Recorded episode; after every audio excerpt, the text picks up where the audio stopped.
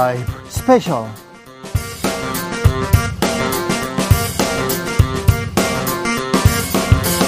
2023년 11월 11일 토요일입니다. 안녕하십니까. 주진우입니다. 토요일 이 시간은 일주일 동안 있었던 가장 중요한 일들 정리해 드리는 그런 시간입니다.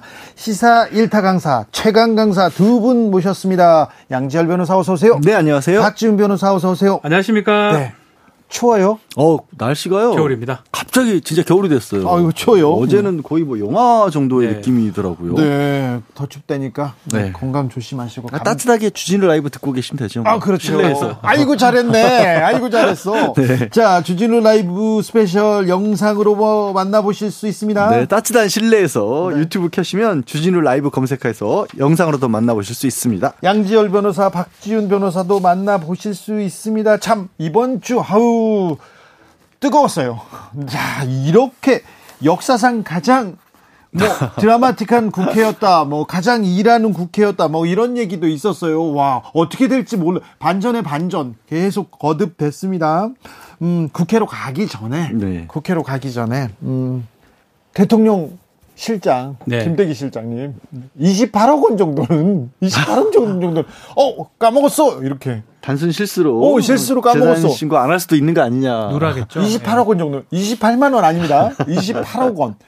보통 28억 원 정도면요 의원이면요 의원직 상실할 수도 있는. 저 이게 선거에 걸려 있다 그러면요. 네. 아주 유, 아주 중요한 어떤 선거에 영향을 미칠 수 있는 부분이기 때문에 이게 그렇게 됐다 그러면 문제가 될 수 있는 아주 중요한 요소인데 그럼에도 불구하고 단순 누락이다. 재산 신고 누락이다. 이렇게 얘기를 하고 있는 상황입니다. 네. 그런데 왜 조용하죠? 아니, 이게 진짜 희한한 게 다른 뉴스들이 많아서 그런지 네. 모르겠어요. 근데 하나하나 따져보면 정말 심각하고 큰 사안인데 네. 그냥 다 넘어가고 넘어가고 넘어가는 것 같아요. 저는 신원식 국방부 장관 예결위에 나와가지고 그 중요한 어. 국방 예산을 얘기하는 자리에서 주식 투자 주식 투자는 거 이거는 아니 그것도 진짜 있을 수 없는 일이거든요. 아침에 아침에 예결위 시작하기 전에 국회 자리에 앉아가지고 더군다나 이제 국방부 장관이지만 얼마나 지금 국방부 현안이 심각한 문제가 걸려 있습니까? 그러니까 그리고 본인도 그와 직접적으로 연관이 돼 있는데 최상병의 거 관련해서 근데 뭐 어제 지금 판 것과 똑같은 가격으로 팔아라 이런 걸 그 많은 문자들이 왔을 텐데 네. 국회의원들 장관들 얼마나 연락 많이 옵니까? 거기서 그거 챙기고 계셨거든요. 더 나가서 뭐 사실 공매도 그 금지하면서 그렇죠. 그러면서 된 거거든요. 아니 그러니까요. 이거 혹시 혹시 정보를 알고 이런 거 주시고 어떻게 하신 거 아니야? 이런 얘기, 이런 비판 나올 수밖에 없는 상황이에요. 사실은 얼마 전에 이제 무소속으로 되어 있는 김남국 의원 뭐 그 국회 안에서 예. 그 코인 거래했다고 해가지고 뭐 제명하느니 마느니 이제 이런 얘기를 했었는데 국회의원도 아니에요. 기관장이에요. 국무위원. 국무 예산 예산 설명하고 들으려고 이제 하려고 왔던 사람인데 그 사람이 그 자리에서 야, 그 주식 투자를 어쨌든 주식 투자한 내용이 공개됐으니까요. 이거 사실은 납득하기 어렵죠. 네. 회식 회의하기 전에 했다. 이러면서 유감을 표하긴 했어요. 신원식 장관은 아, 이 부분에 대해서도 왜 언론이 가만히 있는지 모르겠어요. 신원식 장관은 유감을 표하기는 했습니다만 김대기 실장은 아무것도 안 해요. 뭐, 저, 뭐, 부, 실수, 부하 직원 실수다. 와, 실수. 대, 통령실에서는 또, 아, 선, 설전이 있었습니다. 간첩 관련 설전이었습니다. 듣고 오실까요? 국가의 주요 정책을 핵심 사람에 의해서 다른 나라에 갔다? 이것이 간첩이죠. 제가 봤을 때는 질문에 여기 앉아 계시는 분 중에 간첩이 있어요. 여기 앉아 있는 사람 중에 간첩이 있다 이렇게 말씀하시는 거는 이것은 적절치 않은 것 같습니다. 잘못된 단정을 근거로 해서 어, 여기 있는 그 대통령실 관계자들 중에 간첩이 있다. 아, 이것은 매우 부적절한 발언이고 그런 부분에서 강한 유감을 표시합니다. 때 아닌 간첩 발언 미국 정보기관에 대통령실 도감청 의혹이 있었지 않습니까? 그렇죠. 이거 좀 설명을 좀 해드리면요. 네. 실제로 미국에서 우리를 도감청이기 때문에 우리 시민단체에서 경찰에 고소 고발을 합니다. 네. 도감청 한 거 아니냐라고 고발하니까 경찰에서 도감청은 아니다. 휴민트라고 표현하는데 사람에 의한 어떤 정보 활동의 결과다. 휴민트가 간첩 아닌가요? 예, 그게 이제 사실은 그래서 김병주 의원은 사실은 사성장군 출신이에요. 네. 누구보다도 이런 잘 알죠. 그게 내용이 맞다면 네. 간첩이 지금 활동하고 있다는 거고 간첩 활동을 통해서 우리 정보가 미국으로 간 것이다. 그렇죠. 그래서 그 간첩이 있는 거 아니냐 그 질문을 했는데 미국 간첩 얘기하시죠. 그렇죠. 그렇게 얘기를 했는데 이제 문제는 이제 그게 좀 더 나아가서 여기에 있는 안보실장 안보실 사람들 중에 있을 것이다 하면서 이제 사실은 되게 이제 논란이 되면서 뭐 유감이다 뭐 이런 얘기 나온 건데 네. 논리적 전개는 하여튼 그 전까지였어요. 네. 휴민트라니까 휴민트라면 조사를 해야 되는 거 아니냐. 그 질문이었는데 거기서 간첩 얘기를 하면서 이렇게 좀 국회가 좀 파행으로 갔던 것 같습니다. 네. 그 경찰이 그런 결정을 하게 됐던 배경 중에 하나가 우리 대통령실에서 도청이 아니라 휴민트에 의한 것이다라는 식으로 의견서를 냈어요. 이거 더 또 문제잖아요. 이게 휴민트라고 표현을 할 때는요. 우리 국정원 요원이 예를 들어서 북한에 가 있다. 그러면 우리는 그 요원을 휴민트라고 부릅니다. 그렇죠. 근데 북한에서 그 요원을 간첩이라고 부르겠죠. 그렇죠. 당연히 그 얘기를 한 거예요. 김병주 그렇죠. 왜 이게 네. 휴민트냐. 간첩이지 우리 입장에서는. 그렇죠. 그렇게 말씀하신 거예요. 타국에서 봤을 때는 그 휴민트가 네. 우리나라 정보를 캐는 거잖아요. 네. 간첩일 수밖에 없는 거고요. 네. 우리가 만약에 북한에 보낸다 하면 우리 입장에서는 북한에 활동하는 사람을 휴민트라 그래요. 네. 그래서 그 부분을 지금 김병준 얘기를 했는데 얘기하는 과정에서는 이제 사실은 네가 간첩이네 이러니까 이제 싸움 비슷하게 된 거죠. 네. 그리고 이번 주에는 또 KBS 박민 사장 인사청문회도 있었습니다. 파행이 좀 많이 됐습니다. 네. 특히 장전 위원장하고 뭐, 뭐 민주당 고민정, 고민정 의원하고 사실 발언 시간을 좀 더 달라 이렇게 그 얘기를 하면서 집단 퇴장도 되고 뭐 자격은 운운한다면서 싸움 비슷하게 되면서 결국은 뭐 인천 성문회가 진행이 되고 마무리는 되긴 했지만 많은 얘기들은 안 나왔던 것 같아요. 아, 저는 참사 12년 만에 가습기 살균제 기업 배상 첫 확정 판결이 나왔습니다. 피해자에게 윗자리 500만 원을 줘라 이렇게 대법원에서 이렇게 판결을 했는데요. 네. 아, 너무 늦은 정의지만 조금이라도 조금이라도 어, 우리 사회가 이런 살균기 살균제 어, 제조사에게 피해를 물었다는 것에 의미를 찾습니다. 근데 너무 조금 줘가지고요. 가슴이 안타까웠습니다. 주진우 라이브 스페셜 본격적으로 시작해 보겠습니다. 국민의힘 혁신위 뉴스를 점령하고 있습니다. 인요한 혁신위원장 부산, 대구 왔다 갔다 합니다. 비윤계 끌어안기 성공할 수 있을지요? 이준석은 신당으로 달려갑니다. TK 신당 대구로 가겠다 이렇게 얘기 나오는데 사실 국민의힘에서도 초미의 관심사고요. 대통령도 대구로 갔습니다. 김성태 전 의원, 천하람 국민의힘 순천과 방협위원장 얘기 듣고 오겠습니다. 자, 이뇨한 국민의힘 혁신위원장 그야말로 광폭 행보입니다. 예. 계속 오 홍준표 시장도 만나고요. 이준석 전 대표는 만나러 갔는데 못 만났지만 유승민 전 의원 만났고요. 김종인 전 비대위원장 만났고요. 자 어찌 보십니까? 그러니까 본인이 이제 핵심 핵심이 1호 안건을 통합으로 잡았지 않습니까? 네. 그 통합의 주제에 걸맞게 우리 모두가 다 같이 가는 네. 길을 선택하자. 네. 어, 그래서 대체로 지금까지 우리 당에 그리고 윤석열 대통령에게 쓴소리를 마다하지 않은 그런 사람들을 우선해서 지금 챙기고 예. 가서 그분들 이야기 듣고 예. 앞으로 여러분들의 이야기도 존중하겠다. 예. 함께 가자. 예. 뭐 상당히 그 핵심 위원장으로는 정말 네. 똑바른 방향을 잘 설정하고 네. 뚜벅뚜벅 잘 가고 있는 것 같아요. 열심히 뚜벅뚜벅 갑니다. 네. 그리고 의미 있는 얘기도 하고요. 국민 네. 눈높이에서도 얘기하고요. 그런데 네. 대통령한테는 한마디 안 하더라고요. 그것도 이제 차례가 있는 거죠. 아, 차례가 있어요? 지금 이제 통합을 이야기하고 네. 또 이제 우리가 희생을 이야기하고 있지 않습니까? 네.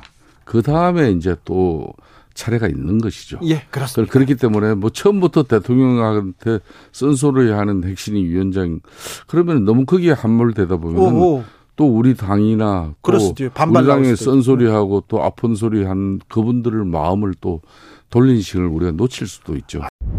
이준석 전 대표도 다 대구 경북 계속 갑니다. 대구 경북을 어, 지역 기업 하나로 삼으려고 생각하시는 것도 같아요. 그리고 뭐 신당도 창당하려는 것 같고.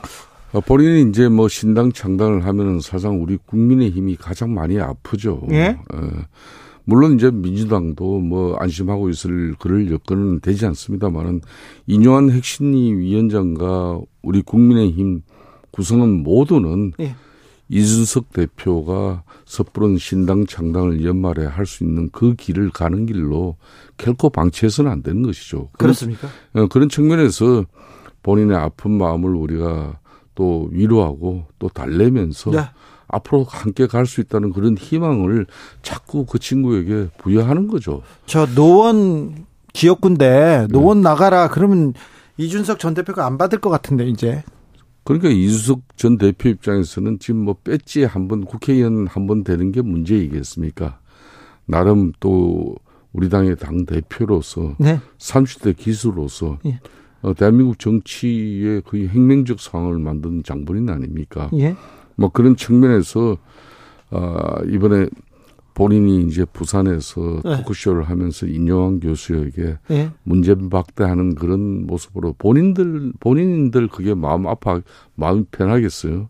뭐 그런 측면에서 어 많은 사람들이 이준석의 신당이 떠면은 수도권에서 가장 큰 피해가 우리 당이 입을 것이고 예. 뭐 그렇게 영남에는 별 지장이 없다 이렇게 이야기하시는 분들 많은데 나는 좀 전에 우리 주 기자 말씀처럼 네.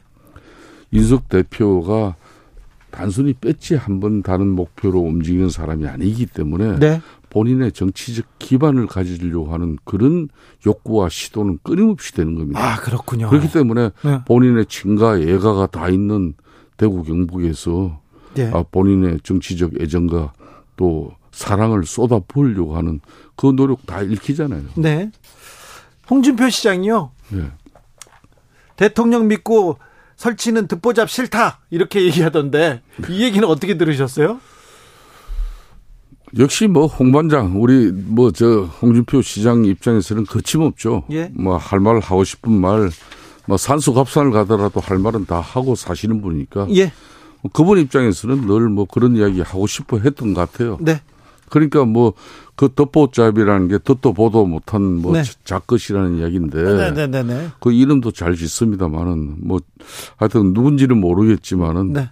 아프고 따끔한 이야기인 거는 틀림없죠. 네, 아프고 따끔한데 누군지는 모르겠습니까? 아, 저는 몰라요. 저는 알겠는데요. 그거 한번 불러보세요. 아, 그래요? 아니, 윤핵관들 얘기하는 거 아니에요? 구체적으로 그렇게 윤핵관, 윤핵관들. 윤핵관 싫다 이런 그 저는 맞지 않아요. 그래요? 왜 그런가면은 듣도 보지도 못한 뭐 그런 뭐 더 이야기는 상서로서 저희 얘기 안 하는데 아니 뭐 말하는 대통령 가까운 사람이란 윤핵관인 사람들은 다 삼선, 사선, 뭐. 그런데요. 오선은 이런데 뭘 그래요. 그런데 의장님. 그분은 아니죠, 이분은. 자, 의원님은 원내 대표도 하고 또 여러 또 정책적 고려도 하고 정치도 하고 야, 그 야당하고 얘기도 해보고 이렇게 했지만 네. 윤핵관이라는 분들은 사실은 그런 그 제 중책 중요한 자리에서 그런 역할을 안 해본 사람들이 아니 여기서 홍 시장이 말한 덧보잡이라는 것은 네.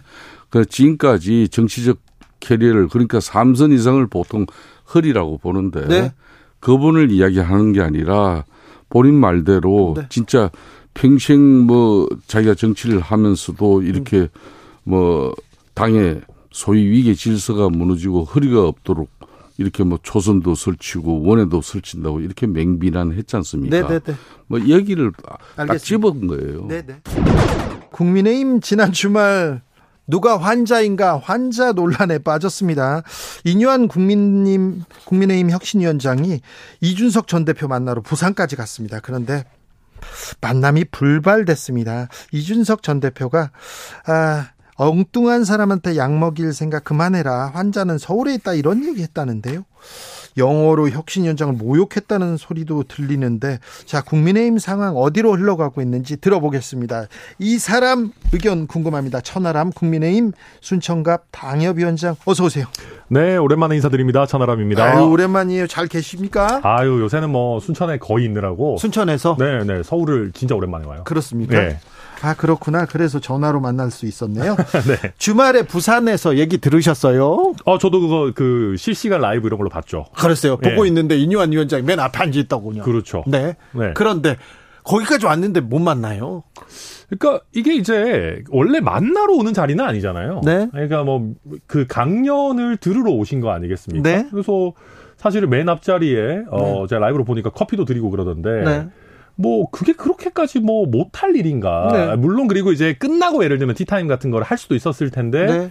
어 제가 또 보고 있는데 임요한 위원장님께서 또 이렇게 먼저 나가시더라고요. 아마 뭐 시간 제약이 있지 않으셨겠나 싶습니다. 네. 네. 아 인유한 위원장 앞에서 환자는 서울에 있다 이렇게 얘기했는데 그 환자는 서울에 있는 환자는 누굽니까? 뭐 아마도 윤석열 대통령을 의미한 게 아닌가 뭐 저는 네. 추측합니다. 윤석열 대통령이겠죠? 네, 네, 그렇습니다. 네. 자, 왜 이 얘기를 했을까요? 그, 그 그건 조금 이따 짚어보고요. 네. 영어로 이렇게 미스터 린튼 하면서 얘기했던 부분은 어떻게? 어, 그러니까 좀 특이하긴 했어요. 네. 어, 특이하긴 했고. 특이해. 이준석 전 대표도. 아, 예사 네. 사람 아니에요. 예, 예. 근데, 어, 저는 이준석 대표 설명 그 자체로 약간 받아들이면은, 네. 어, 인요한 위원장이 좀 더 잘 이해할 거라는 측면도 하나 있었을 것이고, 네. 또 하나는 아마 영어로 해야 뉘앙스가 살아나는 표현들도 있었을 겁니다. 아, 그래요? 네, 그래서 그런 것들을 복합적으로 좀 노린 것 같고, 또 하나는, 어, 이준석 대표가 원래 박근혜 전 대통령한테 배운 것 중에 하나가 신문 일면을 내주지 마라. 뭐 이런 걸 배웠다라는 얘기를 종종 해요. 네. 그러니까 본인이 어 하려는 핵심적인 메시지. 네. 그러니까 환자는 서울에 있다. 네. 당에다가 뭐 하려고 하지 말고 사실은 용산을 고쳐야 된다라는 음.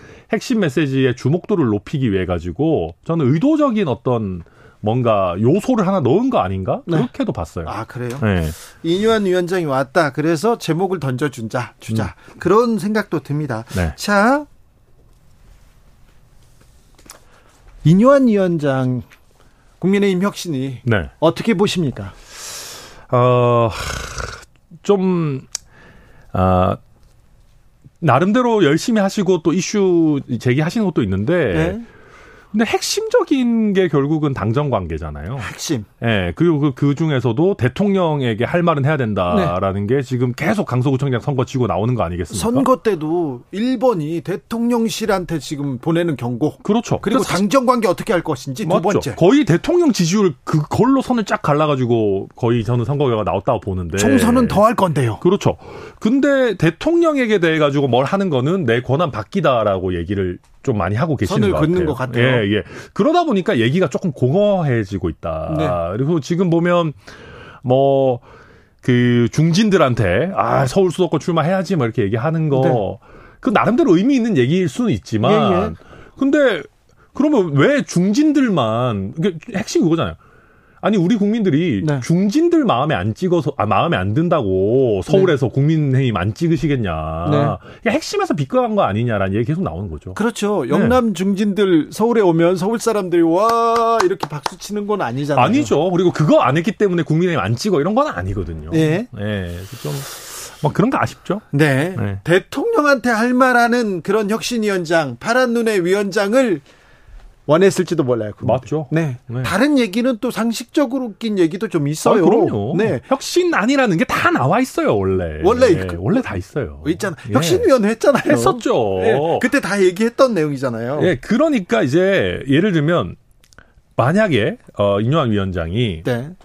어 지금 공천 이런 관련해 가지고 영남 중진들 어디 가고 뭐 이런 얘기가 아니라 네. 진짜 권력자가 공천하는 게 아니고 공천 제대로 그냥 상향식으로 하겠다 경선 붙이고 네. 그런 식의 얘기를 한다면 훨씬 더 민감할 겁니다. 그래요. 예. 왜냐하면 그거는 말 그대로 총선 시즌에 가장 강한 권력자의 권한을 내려놓도록 하는 거니까. 네. 근데 지금 거기까지 아, 못 가잖아요, 사실은. 네. 네, 뭐좀 공허하죠.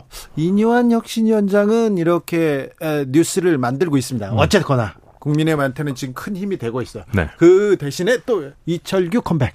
그러니까 이만희 총선 교육단장. 어 그러니까 그런 거예요. 그러니까 제가 인요한 위원장 말씀 중에 보면 이철규 그 인재영입 위원장 된 게 되게 잘 된 일이다라고 말씀하시는 네네. 게 있었는데 두팔별로 환영했다고 했죠. 그런 거는 저는 조금 실망스러웠어요. 예, 그러니까 근본을 바꾸지 않으면서 제가 걱정하는 거는 인요한 위원장 체제에서 약간 시간을 그냥 보내고 있는 거 아닌가. 아. 근데 이게 시간이라는 게 유한하지 않습니까? 네. 사실 총선까지 얼마 남지 않았는데. 11월, 12월 안에 이 혁신안 그림 그리지 않으면 네. 보여주지 않으면 이제 그 다음엔 시간이 없어요. 없어요. 그리고 혁신안을 그려서만 되는 게 아니라 실제로 이거를 통과시키고 실행을 시켜야 되는데 네. 그냥 임요한 위원장이 막 이준석 대표도 만나고 막 여기저기 다니시고 해서 흥미로운 뉴스거리는 많이 생산하시지만 네. 근본적인 변화는 만들어내지 못하면서 그냥 그냥 뭐랄까요 그냥 시간을 보내고 계시는 거 아닌가라는 네. 그런 아쉬움도 듭니다. 그 역할을 잘 해내고 계신 건 아닙니까 이뉴왕 위원장이? 그러니까 이제 그런 거예요. 음. 뭐 천하람 김용태도 혁신이 들어오라고 했는데 왜 안 들어왔냐. 뭐 네. 이준석 대표도 만나려고 하는데 안 만난다. 뭐 유승민도 만났더니 뭐 젠틀하다. 막 얘기 나오는데 네. 이게 보십시오. 사람끼리 친해지는 게 중요한 게 아니에요. 아, 예. 그러니까 저는 이뇨한 위원장님이랑 개인적으로 나쁜 거 하나도 없어요. 원래 순천 분이시고 원래도 어느 정도 아는 사이고. 네. 근데 저랑 차 마시고 밥 먹고 한다고 해가지고 당이 잘 되는 거 아니잖아요. 네. 그러니까 이준석이랑 개인적으로 친해진다고 해가지고 당이 잘 되는 게 아니잖아요. 그러니까 저나 이준석이나 유승민이나 이런 분들은 다 말하는 거 좋아해가지고 네. 자기가 생각하는 당 개혁의 방향이나 바뀌어야 되는 방향성을 다 이미 떠들고 다녀요. 알고 있어요 이미 국민들. 다 알고 있어요. 이렇게 해야 되고 대통령과 또 어느 정도 당이 분리해서 할 말도 하고 공천도 제대로 해야 되고 네. 뭐다 알고 있는데 그 방향성만 채택하면 이준석이라고 하는 사람은 필요 없어요. 네. 사람을 붙잡으려고 하지 말고 이준석이라고 하는 사람이 표상하는 그 방향성을 잡아야 된다. 네. 그건 뭐 누구에게나 마찬가지인 거죠. 근데 방향성은 사실 없고 유승민 전 대표 만났는데도 아 사람 젠틀하고 좋더라. 이거에서 끝나면은 유승민 이준석의 소구력이라는 거는 계속 존재할 수밖에 없죠. 윤핵관들은 네. 이준석하고는 같이 못 간다. 이런 얘기를 공공연하게 했습니다. 네. 그런데 인유한 혁신위원장이 와서 음. 계속해서 이준석 전 대표한테 예를 갖추고 있는데 네. 이거 헤어질 결심 이미 한 거 아닌가 이런 생각도 해봅니다. 음, 그러니까 이게 이제 아마 이준석 대표 입장에서는 조금 당황스러울 거예요. 그래요? 그러니까 인요한 위원장은 이준석 대표랑 뭐 특별하게 뭐가 있는 게 아니잖아요. 그렇죠. 예. 근데 실제로 이준석 대표를 과거에 징계하고 네. 뭐 당에서 쫓아내고 뭐 이상한 비대위 출범시키고 이랬던 분들은 사실 가만히 계시는 거거든요. 네. 그러면서 어 예전에 윤리위 징계도 존중한다. 다만 혁신이 안 받아들여서 우리가 사면해 줄게. 네. 징계 취소해 줄게. 이러고 있는 마당이란 예. 말입니다. 그러니까 그러니까 이준석 대표 입장에서는 인요한 위원장이 어찌 보면 그냥 약간 뭐, 뭐 방패 역할 같은 걸 하고 있다라고 볼 여지가 크겠죠. 그렇겠죠. 네. 네. 지금 계속해서 음, 굿값, 굿값, 배드값 해가지고 그렇죠. 어, 착한 사람이 와서 계속 손을 내미는데 이 매몰차게 손을 뿌리치는 이준석을 보여줘야 되는 어쩔 수 없는 그렇죠. 그래서 네. 약간 나쁜 사람 만들고 네. 그리고 인요한 위원장님 인상 얼마나 좋습니까? 예. 그러니까 이제 그런 면에서는 어떤 어떤 의미에서는 어 보수 진영 지지층을 결집시키는 데 있어 가지고는 효율적인 방향으로 가고 있는 거죠. 근데 문제는 그러니까 이런 거예요. 예전에 저희가 이제 양두구육 이준석 대표 얘기했을 때도 보수 지지층에서 난리가 났어요. 선 넘었다. 이준석 쳐내야 된다. 어떻게 네. 대통령한테 막 개고기 비율을 쓰냐 그랬는데 근데 그때 그런 얘기만 하고 제대로 이걸 내용적인 반영을 안 했잖아요. 네. 양두구육 얘기하면서 했던 거는 우리가 대선 당시에 얘기했던 공정과 상식이라고 하는 그 캐치프레이즈 그리고 여러 가지 정책들을 왜 당선되고 나서는 제대로 실현 안 하냐라는 문제 제기였는데 그거에 대해서 반영 안 하고 그냥 이준석만 때리다 끝났거든요. 이번에도 마찬가지예요. 어, 부산에서 수많은 말들을 쏟아냈습니다. 이준석 대표가. 네. 한두 시간 했잖아요. 그 중에 새겨 들을 만한 부분들이 많아요. 근데 이런 부분들에 대한 내용적 반영은 안 하고 어떻게 감히 대통령을 환자에 비유할 수 있어 이 싸가지 없는 녀석 이렇게 해서 또 쳐낸단 말이죠. 네. 네, 선 넘었다 또 나왔어요. 네. 또선 넘었다 나오고 그러면은 사실은 전혀 어떻게 보면 내용적으로 발전하기가 어려운 겁니다. 네. 네. 자, 이준석 전 대표는 인요한의 억지 봉합쇼다 이거 얘기하고 있고요. 뭐 네. 영어로 얘기했다 하면서 얘기합니다. 그리고 국민의힘 지도부에서는 선 넘었다 계속 격분합니다. 격돌은 계속되고 있는데 신당으로는 가는 것 같아요. 신당으로 속도가 나는 것 같아요. 어, 그러니까 이게 이제 이준석 대표 입장에서도 적당한 봉합은 안 하겠다라는 걸 서- 명확하게 얘기를 했죠. 어, 여기서 만약에 그냥 적당히 이준석 대표한테 어디 대구 공천 같은 거 줄 테니까 들어와서 그냥 어, 선대위원장 하면서 2030 중도층 표심이나 좀 잡아와줘. 우리 얼굴만한 한 번만 더 해줘라고 해서 손 잡으면 음. 이준석 대표 진짜 우스운 사람 됩니다. 네. 네. 네. 그렇기 때문에 어, 이준석 대표가 돌아올 수 있을 만한 당의 방향성의 근본적인 변화, 실질적인 뭐 개혁 이런 게 돼야 될 텐데 지금으로서는 좀 쉽지 않아 보인다. 아. 그렇게 평가합니다. 그래서 신동 신당 얘기를 계속 하고 있어요. 네. 12월까지 변하지 않으면 어, 탈당하겠다. 음. 이거 윤 대통령 겨냥한 거잖아요. 그렇죠. 네. 네. 결국은 지금 당이 어떻게 변하느냐보다 지금 대통령이 뭐, 변하는 게 더 중요합니까? 어 실제로 그렇습니다. 네. 그러니까 이게 어 그러니까 예전처럼 당에 차기 대선 주자라고 할 만한 인물이 있고 정말로 대통령이 어, 권력의 주도권을 그쪽으로 넘긴다. 옛날에 이명박 박근혜 때 체제처럼 예. 그런 정도라고 하면은 대통령이 좀 있어도 국민들이 차기 지도자를 보면서 좀 참거든요. 네. 아, 국민의힘 이번에 찍어주면 그래도 다음번에 이 사람이 좀 더 잘하겠구나라는 게 있는데 지금은 그 역할을 할 사람이 사실은 좀 불분명해요. 네. 네 그러다 보니까 어, 당이 어느 정도 변하더라도 결국은 대통령 지지율이 뒷받침되지 않는다면은 수도권 선거는 쉽지 않은 그런 상황이죠.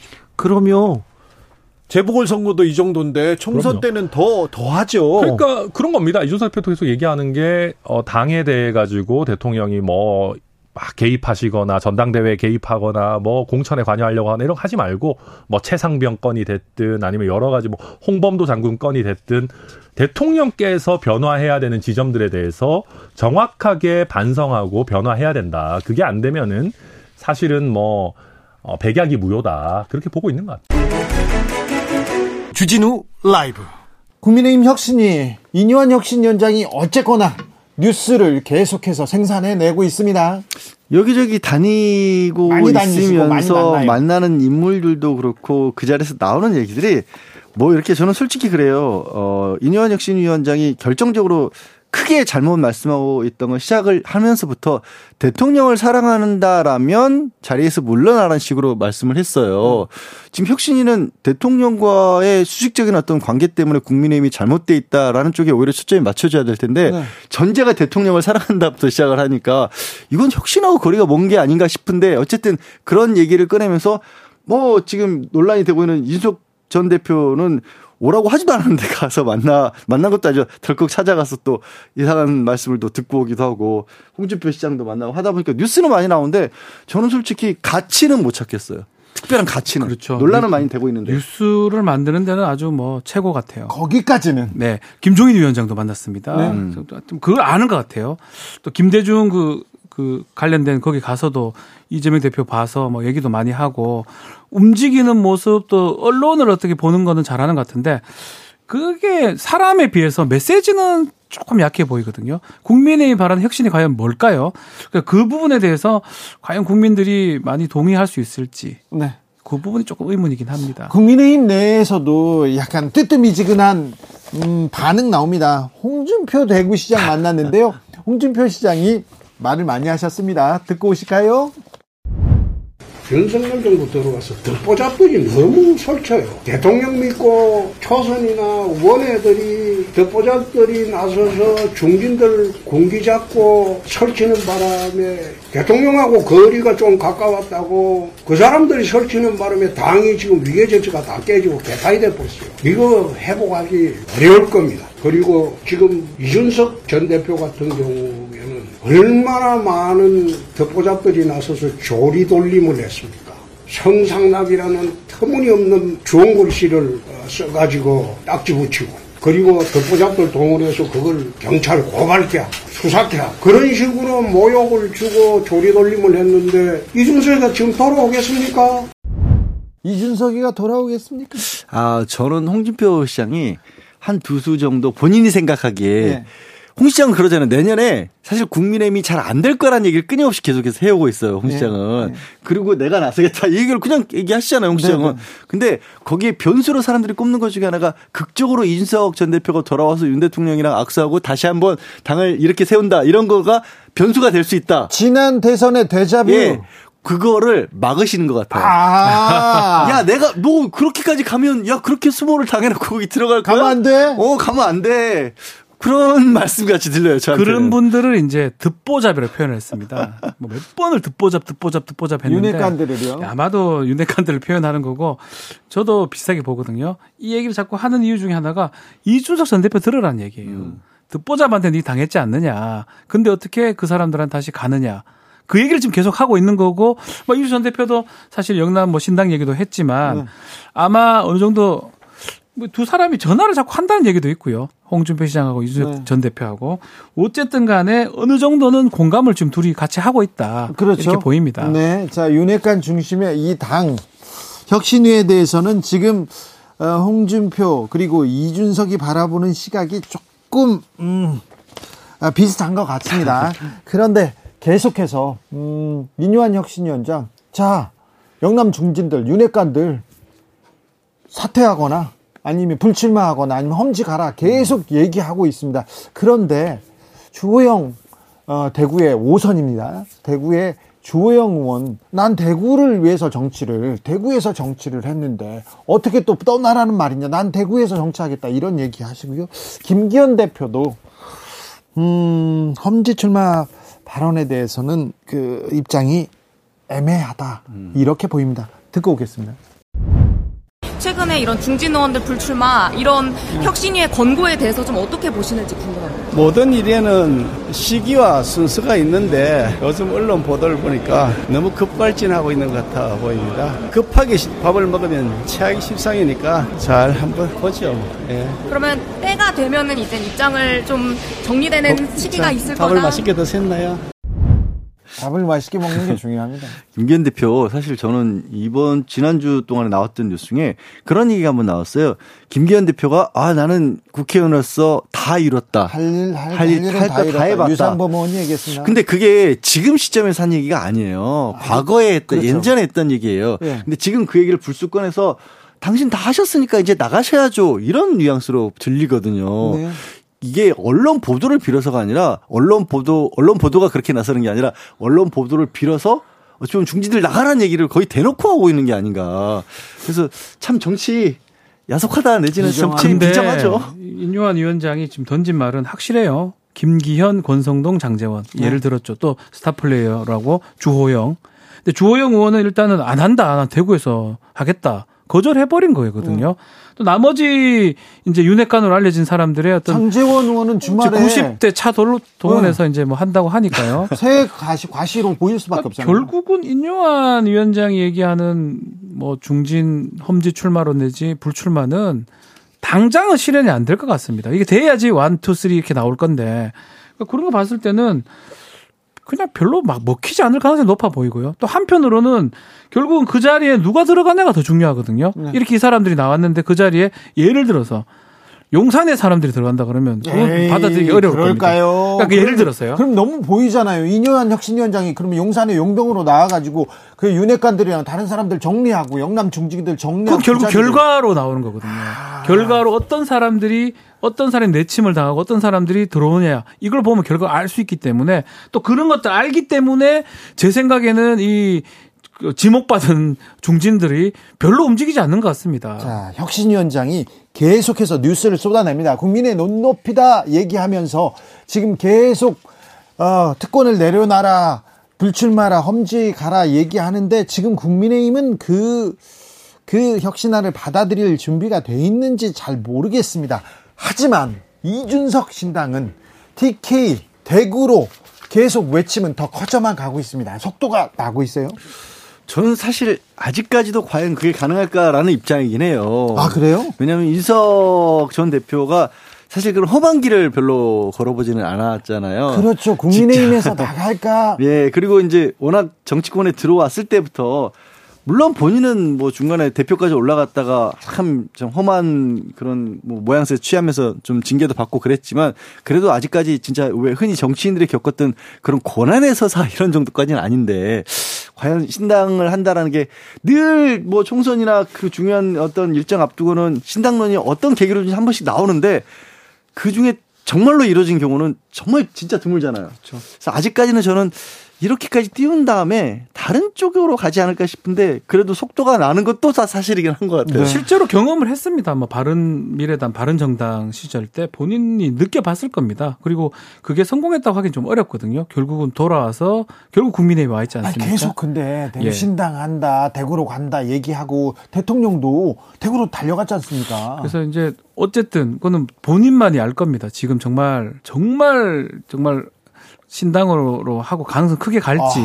그건 알 건데 네. 어쨌든 간에 하면 할수록 몸값이나 이런 거 계속 올라가는 건 사실이고요. 그러니까요. 그리고 정치권이 지각 변동에서 일어나고 있으면 다들 뭐 정말 비명계 움직이죠. 그리고 뭐 윤핵 윤핵 간에 그쪽도 움직일 가능성도 있는 네. 거고요.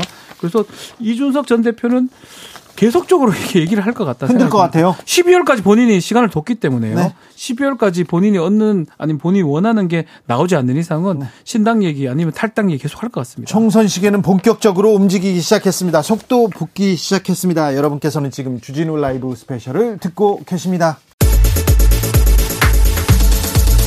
주진우 라이브 스페셜 노란봉투법 그리고 방송3법이 국회를 통과했습니다. 국민의힘에서는 필리버스터를 포기하면서 이동관 구하기에 나섰고 구했습니다. 구했다기보다 잠깐 이제 튜브 정도인데 네. 튜브가 오래 가지는 못할 것 같아요. 네. 왜냐하면 어차피 지금 이번 달 안에 예산 처리해야 되니까 본회의 열어야 되거든요. 열어야죠. 예, 어쩔 수 없어요. 그건 네. 이게 사실 법적으로 좀 말씀드리면 국회법상에 탄핵 같은 것들을 발의하면 보고 후 24시간 이후 72시간 전에 처리를 해야 됩니다. 네. 결국은 뭐냐면 하루는 안 되고 이틀 정도 있어야 된다는 이 말이에요. 그것을 지금 국민의힘에서 이용했던 것 같아요. 네. 필리버스터 하게 되면 국회가 계속 계속 열어야 되거든요. 민주당은 허를 찔렀다고 얘기합니다. 근데 저는 민주당도 이 얘기를 대충 알았을 것 같고요. 오히려 저는 그만큼 이동관 탄핵에 대해서 예상을 못했거나 국민의힘에서 상당히 이거는 막아야 되겠다 당장이라도 그렇죠. 그렇게 저는 느껴집니다. 아주 국민의힘이 여유 만만했습니다. 노란봉투법, 방송산법 거부권 아, 별 말도 없었습니다. 대통령 거부권 행사하면 된다. 네. 대통령실에서도 우리 할 거야 계속 했었는데 음. 이동관 탄핵 카드가 나오자 조급해졌습니다. 그런데 민주당은 걱정 마세요. 금방 합니다. 이런 얘기를 합니다. 이탄희 민주당 의원 얘기 들어보고 올까요? 오늘 국회에서 생긴 일 좀 알려주십시오. 네, 저 방금 본회의 표결하고 왔는데요. 네.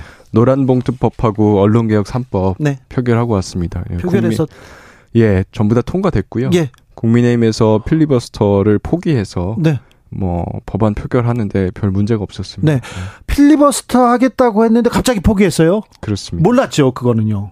저희는 예상을 처음엔 못 했죠. 못 했어요? 네. 네. 이동간 구하기 위한 고육지책이다. 국민의힘에서 얘기하더라고요. 네, 저희도 뭐 그렇게 많이 보고 있습니다. 네. 그러면 이동관 방통위원장 탄핵은 어떻게 되는 겁니까? 뭐 그렇게 한다고 해서 달라질 건 없다고 생각합니다. 그래요? 어차피 시기의 문제겠죠. 시기에. 네. 네. 그럼 계속 추진합니까? 네. 할 일은 합니까? 그럼요. 기회입니다. 네. 자, 기회인데 민주당에서 민주당 개혁파들이 이 선거 개혁, 정치 개혁 이룰 수 있을까요? 일단 제가 모든 걸 걸고 네. 나서겠다고 한 것도 어, 국민들께 좀 희망을 드리고 싶어서입니다. 네. 우리가 냉담하면 냉소적이면 사실 아무것도 이룰 수가 없습니다. 예. 조금씩 조금씩 희망을 가진 사람들이 모여서 결사대를 만들고 죽어도 막아내겠다 하면 네. 지금 막아내기에 너무 좋습니다. 좋은 시기죠. 예, 네, 딱 하나님은 말씀드리겠습니다. 제가 말씀드리는 거는요, 새로운 법을 합의하자는 게 아닙니다. 현행법을 그냥 지키자는 겁니다. 현행법을 지키고 위성정당 만들지 말자. 만들지 말자. 위성정당 방지법을 추진하고 국민의힘이 윤석열이 거부하더라도 우리는 만들 필요가 없다는 겁니다. 국민의힘이 지금 요구하고 있는 선거법 개혁, 양당 카르텔법 요구를 받지 말자는 겁니다. 우리는 거부만 하면 됩니다. 그것도 거부... 우리가 못하겠습니까? 그대로 지키면 됩니까? 그렇습니다. 그러면 위성정당 못 만듭니까? 위성정당 방지법을 우리가 추진하고요. 저쪽에 안 만들어도 우리가 안 만들면 된다는 이야기를 하고 있는 겁니다. 국민의힘은 만든다고 했어요. 어떻게든 만들 거예요. 우리가 위성정당 방지법을 추진하면 네. 어떻게 되는지 한번 보시죠. 그래요? 네. 지금 국회 내에서 위성정당 방지법 거부하고 있는 정당은 국민의힘 딱 한 당밖에 없습니다. 나머지 모든 야당들과 연합해서 일단 이 법부터 처리를 하고요. 네. 거부하는 경우에는 아까 말씀드린 대로 국민의힘이 과연 국민들한테 위성정당으로 몇 석이나 얻을지 네. 두고 보시면 알 수 있을 겁니다. 네. 정치개혁에 선거개혁에 정치 인생 걸겠다고 하셨는데 판사 출신이시잖아요. 사법개혁은 어디까지 왔어요? 물어보는 분들 많습니다. 자, 국민들 앞에 부끄럽습니다. 뭐 판사 탄핵을 헌정사상 처음에 하고 이런 것들을 하나의 성과라고 볼 수 있지만 구조는 많이 못 바꿨습니다. 사실 제가 정치개혁을 외치고 있는 이유 중에 하나도 사법개혁 법안들을 처리하려고 보니까 네. 단독 180석으로는 웅지인데 한계가 있더라. 이것 때문입니다. 정치 개혁이 돼서 22대 국회가 연합 정치의 구조로 바뀌어야지만 사법개혁과 관련된 법안들도 처리할 수 있습니다. 도와주십시오. 재보궐선거 이후에 국민의힘은 혁신하겠다, 험지 출마해라 하면서 우리 쇄신하자, 내려놓자 이런 얘기가 나오는데 민주당은 혁신, 쇄신 눈에 보이지 않는다 이렇게 지적하는 사람들도 있습니다. 아, 참, 음, 따끔하게 주시는 말씀 아픈 지적이고요. 네. 저도 공감하고요. 지금 대한민국 정치가 이렇게 올스톱된 거는요. 민주당, 우리 민주당이 스톱된 것도 하나의 이유가 됐습니다. 어, 역설적으로 이 연합 정치 구도, 경쟁 구도가 사라지니까 저희 민주당도 자기 발전이 멈췄습니다. 네. 예, 저는 우리 민주당이 정치 개혁에 앞장서서 연합 정치 구도, 경쟁 구도를 만드는 것이 우리 민주당도 혁신하는 길, 자기 발전의 길로 돌아가는 길이라고 생각합니다. 네. 정치 개혁 약속을 지키는 것을 시작했으면 좋겠습니다. 어찌 보면 가장 큰 내려놓기에 첫걸음이 될 수도 있어요. 맞습니다. 네, 기득권 난 내려놓고 맞습니다. 다양하게 다양하게 그리고 연합해서 그리고 다양한 국민의 의견을 듣겠다. 이 선거법 개정부터 시작하겠다. 이 얘기가 민주당 개혁의 첫발이 될 수도 있습니다. 네, 선거법 개정도 아니고 국민의힘의 유혹만 거부하자는 겁니다. 네. 네, 국민의힘의 유혹만. 그거는 해야 되지 않겠습니까? 유혹 거부할 수 있을까요? 저는 할 수 있다고 생각합니다. 네. 해내겠습니다. 네. 해내겠다고 하는 거 보면 아직도 민주당에서도 할 일이 많으신 것 같아요? 하겠습니다. 네. 반드시. 주진우 라이브. 윤지호 국민의힘 대표, 원내대표는요, 방송통신의 기능을 무력화시키겠다는 그 의도 막기 위해선 필리버스터 포기할 수밖에 없다. 이렇게 얘기합니다. 필리버스터를 포기한다. 매우 근데 지금 그 필리버스터 사실 다들 알고 있다 무슨 어 군사 작전 하듯이 사실 보관 유지했다라고 하면서 포기를 했다. 그래서 막았다라고 말씀을 하고 민주당에서는 또 반대로 그럴 것도 예상을 하고 있었기 때문에 거기에 대비해서 이달 말에 올리면 된다라는 얘기인데 지금 말씀하신 것 중에 방송통신위원회의 기능을 막 마비시키려고 했다라고 하는데요. 지금 일단 방송통신위원회가 이걸 위원회라고 불러야 돼요. 그렇죠. 위원회입니다. 이건 협의제입니다. 다섯 예. 명의 위원이 모여가지고. 왜? 근데 원래 그렇게 모여야 하는데. 협의를 해야 되는데. 최민희 전 의원을 야당 추천목으로 올렸는데 임명을 안 하고 있으니까 결국 최민희 전 의원 안 하겠다라고 하셨잖아요. 그러면서 대통령 추천 두 명만. 예. 두 명만 활동을 하고. 한 명 위원장이고 한 명 위원이고 대통령이 추천한 두 명인데 그게 협의가 돼요? 누가 봐도 이거 협의라고 보기가 어렵잖아요. 그래서 지금 이 부분이 법에 저촉되는 것 아닌가 지금 이걸 묻고 있는 상황인데. 그렇죠. 지금 시간이 흐름 흐를수록 이게 법상 방송통신법상으로는 가반수 찬성 이렇게 돼 있어요. 근데 그 사실 이거가 제적 뭐 이게 안 써져 있기 때문에 모르겠지만 기본적으로 한 명이나 두 명이 지금 확인을 상정하는 건 아니거든요. 더 나아가서 만약에 진짜 한 명 남는다 그러면 네. 이건 협의가 불가능합니다. 그래서 방통위원장을 탄핵하면 한 명 남습니다. 그러면 부위원장 한 명 남죠. 네, 위원회가 아니라 이거는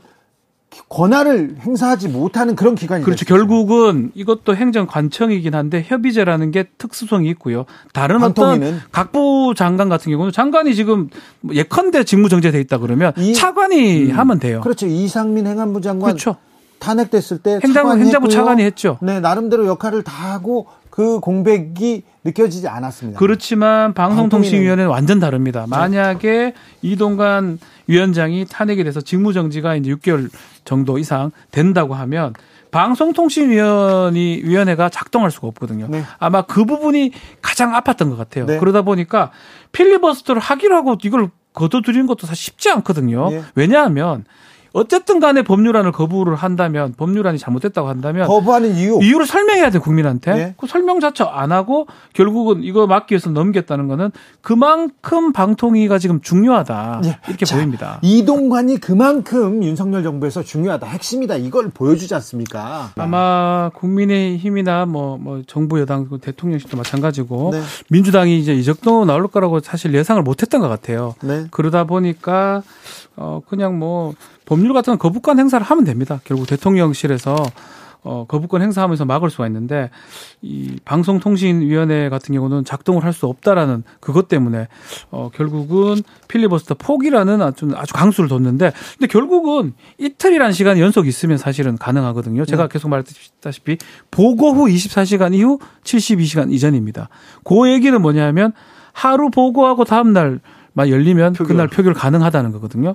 지금 정해진 수수는 11월 30일 날 예산 국회 열리게 돼 있습니다. 네. 이틀간. 네. 그때 처리가 가능하고 그 말고도 12월 8일 쭉쭉 연결돼 있거든요. 네. 만약에 민주당 입장에서 지금 당론 잡아서 왔는데 이거는 네. 뭐 걷어들일 리는 없는 거예요. 네. 그렇다고 하면 언젠가는 네. 뭐 통과될 가능성이 높지 않나 생각이 됩니다. 그런데 음, 이동환 방통위원장 그리고 검사들도 탄핵 안에 올라와 있는데요. 민주당 일부 의원들은 지금이라도 바, 로 국회를 열어야 된다 이렇게 주장합니다. 아니, 그러니까 어차피 지금 박 변호사 얘기한 것처럼 국회 일정이 다소 미뤄졌다 뿐이지 그게 안 될 일이 아니라라는 거잖아요. 그리고 무리해서 이걸 뭐 탄핵 소추를 한다라는 그런 얘기도 하고 있고 총선 앞두고 그런 일을 벌이는 거 아니냐라는 얘기를 이제 국민의힘 쪽에서는 할 수가 있고 정부에서도 할 수가 있긴 한데 거꾸로 똑같은 일을 방심해서 법률적 근거가 과연 있는지 없는지 가지고 논란이 있는데 가짜 뉴스를 잡겠다면서 사무실도 열었잖아요. 그렇죠. 그때 사무실 열리면서 방통위원 아, 방, 방심위 위원들 에대해서 나온 얘기가 이게 설령 헌법적으로 이게 법적 근거가 없어서 이게 위원이 나오더라도 그거 나올 때까지는 총선 때까지는 열 수 있는 거 아니냐 이런 얘기를 그냥 공공연히 했어요. 자기 꾀에 지금 지금 거꾸로 넘어간 거예요. 거꾸로 마찬가지로 똑같은 얘기인 거예요. 방통위원장 탄핵 발의가 되고 소추가 된다 그러면 6개월간 이상 직무정지가 되기 때문에 네. 그거 똑같은 얘기거든요. 6개월 가량 될 겁니다. 가량 헌법재판소 네. 결정 나올 때까지. 네. 그래서 지금 아, 자 국민의힘 대통령 대통령실과 국민의힘에서 아 꼼수로 지금 꼼수로 방통위를 운영하고 있는 거 아니냐 그런 비판이 있었어요. 네. 그런데 거기에 제동이 걸리길 걸릴 걸릴 수도 있습니다. 만약에 다섯 명 정도 이렇게 운영하고 있었으면 한 명 빠져도 큰 문제가 없습니다. 그렇죠. 근데 지금 다 빼놓고 두 명 딸랑 운영하고 있으니까 이렇게 한 명 빼면 이제 문제가 되는 거죠. 네. 아, 자. 민주당에서 꺼낸 탄핵 카드. 그 전에는 아무런 반향이 없었습니다. 사실 이상민 장관 그것도 큰 의미가 없죠. 왜냐하면 음. 차관이 직무 수행을 할 수 있으니까요. 근데 이번에는 이번에는 제가 봤을 때는 어 정부 아니 특히 대통령실이나 네. 국민의힘에서 깜짝 놀란 것 같아요. 그러니까 이 전까지 저희가 저희도 직전까지 인유한 혁신이 얘기하고 있었잖아요. 네. 그래서 주 지난 주 중쯤에는 야 민주당은 뭐 하고 있냐 좀 보이지도 않는다 이런 얘기가 네. 나왔었어요. 네. 근데 딱 주 끝나갈 때쯤에 그동안에 보여줬던 꺼냈던 카드 치고는 굉장히 큰 카드를 꺼낸 거지 민주당 그렇죠. 상당히 아직까지는 외통수에 가까울 정도의 카드로 검사 두명 탄핵도 다시 커 네, 보이거든요. 저는. 크거든요. 네. 큰데도 이제 그거보다 지금 이동관 방통위원장 얘기만 할 정도로 세 명 탄핵 카드가 저는 매우 컸었다. 자, 근데 이 네. 카드가 네. 어, 윤석열 정부의 그리고 국민의힘의 언론 정책에 변화를 가져오게 될까요? 아니 어떻게든지 저는 기존 방침대로 끌고 가려고 할 것 같아요. 왜냐하면 말씀드렸다시피 이런 정도 상황까지 이르게 된 게 그동안 무리해왔던 부분이 있거든요. 대표적인 게 방심위 동원해서 그렇게 방심위에서 예. 인터넷 언론까지 점검을 하겠다. 법적 근거가 좀 마땅치 않은데도 불구하고 그리고 말씀 아까 했던 것처럼 국회에서까지 신임 사장 청문회 하는데 갑자기 뭐 특정 프로그램 특정 출연자 얘기하고 이런 일들이 이어져 왔잖아요. 그게 결국에는 저, 어, 초래한 일인데 하지만 그렇게까지 물고 왔는데 이제 와서 갑자기 어 그럼 앞으로 정상적으로 하겠다? 그거는 아닐 것 같아요. 그래도 궤도 수정을 조금이라도 해야 되는 거 아닌가요? 하기를 바랍니다. 저도 이게 왜냐면 이렇게 충돌해서 누가 좋아요, 누가? 사실은 방법은 사실 그거거든요. 다수 야당이란 말입니다. 이건 시간이 흘러가면 무조건 일을 이제 못하게 되는 상황이 돼버려요. 그렇다면, 그러니까 우리가 협치 얘기하는 게 이게 별말이 아니에요. 그러니까 정치라는 건 주고 받는 거든 밀당하는 거잖아요. 내가 필요한 거를 얻기 위해서 또 저쪽에서 필요하다 생각을 줘야 되는데 네. 사실 지금 보면 우리가 계속 얘기를 하고 있지만 하나도 안 주고 네. 그러다가 하다 보니까 결국 민주당 입장에서는 뭐 협조할 이유가 없는 거고요. 제가 음. 뭐 판단컨대는 뭐 탄핵 계속 일어날 수 있어요. 뭐 이게 뭐첫 번째가 어렵지 두 번째, 세 번째, 네 번째 어려울 수 없습니다. 민주당은 계속 탄핵하고 대통령 거부하고. 예, 뭐 그런 왜냐하면 대통령도 권한을 쓰는 거잖아요. 국회도 입법권은 권한이 있는 거예요. 아하. 3권이 분류돼 있고 쓸 수 있는 권한을 다 쓰는 거예요. 네. 그러니까 협치가 안 됐을 때 이런 일이 생기는 거예요, 사실은. 자, 그러면 국회의 동의를 받지 않는 사람들을 계속 지명하고 그러면 탄핵해 버리고 탄핵하고 예. 지명 아니 단순히 동의를 안 받았다고 탄핵하는 건 아닌데 문제가 있어 있을 보이는 때 탄핵을 하는 거죠. 인물들이 방통위원장 지금 문제들이 좀 생기고 있으니까요. 네. 네. 무리하게 뭘 끌고 나가려니까 이게 자꾸 서로 충돌하는 거죠. 자, 큰 충돌이 있었습니다. 이번 주에는. 자, 다음 주에는 어떤 또 충돌이 있고 어떤 안이 나올지 어, 다음 주 신문 일면 돗자리 한번 펴보겠습니다. 누가 주인공이 됩니까? 저희 요즘 맞추는 경우가 거의 없는 것 같아요. 그래도 지난번에 이준석 얘기를 했는데 이준석 얘기 조금 많이 나왔긴 했습니다. 예. 대통령이 또 예. 미국과 예. 영국과 아, 영국, 프랑스를 예, 가셨어요. 예, 그 얘기도 했었고요. 이동관 같아요. 이동관 위원장. 이동관 위원장 이렇게 실세였어요. 예. 어, 이렇게 많이, 많이 나올 겁니다. 이동관 위원장이 이제 판단할 겁니다. 조용히 있는 게 나을까, 얘기할 게 나을까. 저는 자꾸 후자 쪽으로 생각이 들거든요. 네. 그래서 뉴스에 많이 주목이 될 것 같습니다. 양지열 변호사는요? 아, 저도 지, 저 이동관 위원장이 전면에 나서기보다는 이동관 위원장을 둘러싼 상황이 이어질 것 같아요. 그래요? 예, 가장 큰 숙제니까. 지금 뭐 사실은 국가적으로 봤을 때는 뭐 저 대법관 헌법재판소장 아 대법원장 헌법재판 소장 뭐 이런 인물들이 지명되고 있는 중차대한 시국이긴 한데 언론에서 너무 많은 일들이 있습니다. 어, 언론의 당사자들이니까 네. 당사자들이 자기와 관련된 일이 나오면 뭐 가장 쉽게 크게 얘기 다루겠죠. 다른 건 눈에 안 보여요. 언론 지금요? 입장에서는. 네. 네. 이동관이 이렇게 중요했어요. 아 근데 저는 이것 자체가 좀 우픈 현실이에요.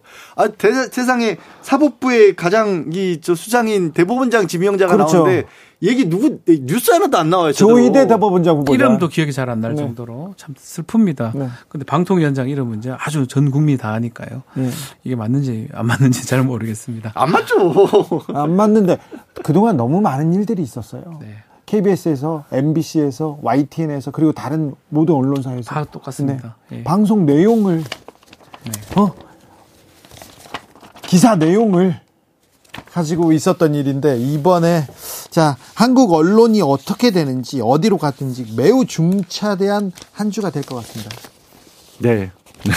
부디 좋은 방향으로 갔으면 좋겠어요. 네, 뭐 저도 무난하게 좀 갔으면 좋겠고요. 연말에 가뜩이나 추워지고 우리 네. 걱정거리들도 많잖아요. 네. 예, 그런 부분을 풀어갈 수 있게끔 나라가 좀 안정을 찾은 다음에 네. 정치도 있어야 되는 거지. 정치가 앞장서서 나라를 시끄럽게 만드니까. 그러니까요. 네. 여러분께서는 우리 국민 여러분은 편안하고 행복하기만 하셨으면 좋겠습니다. 따뜻하게 보내시길 바랍니다. 주진우 라이브 스페셜 여기서 인사드립니다. 양지열 변호사, 박지훈 변호사 감사합니다. 네, 고맙습니다. 고맙습니다. 저는 다음 주 월요일 오후 5시 5분에 돌아오겠습니다. 지금까지 주진우였습니다.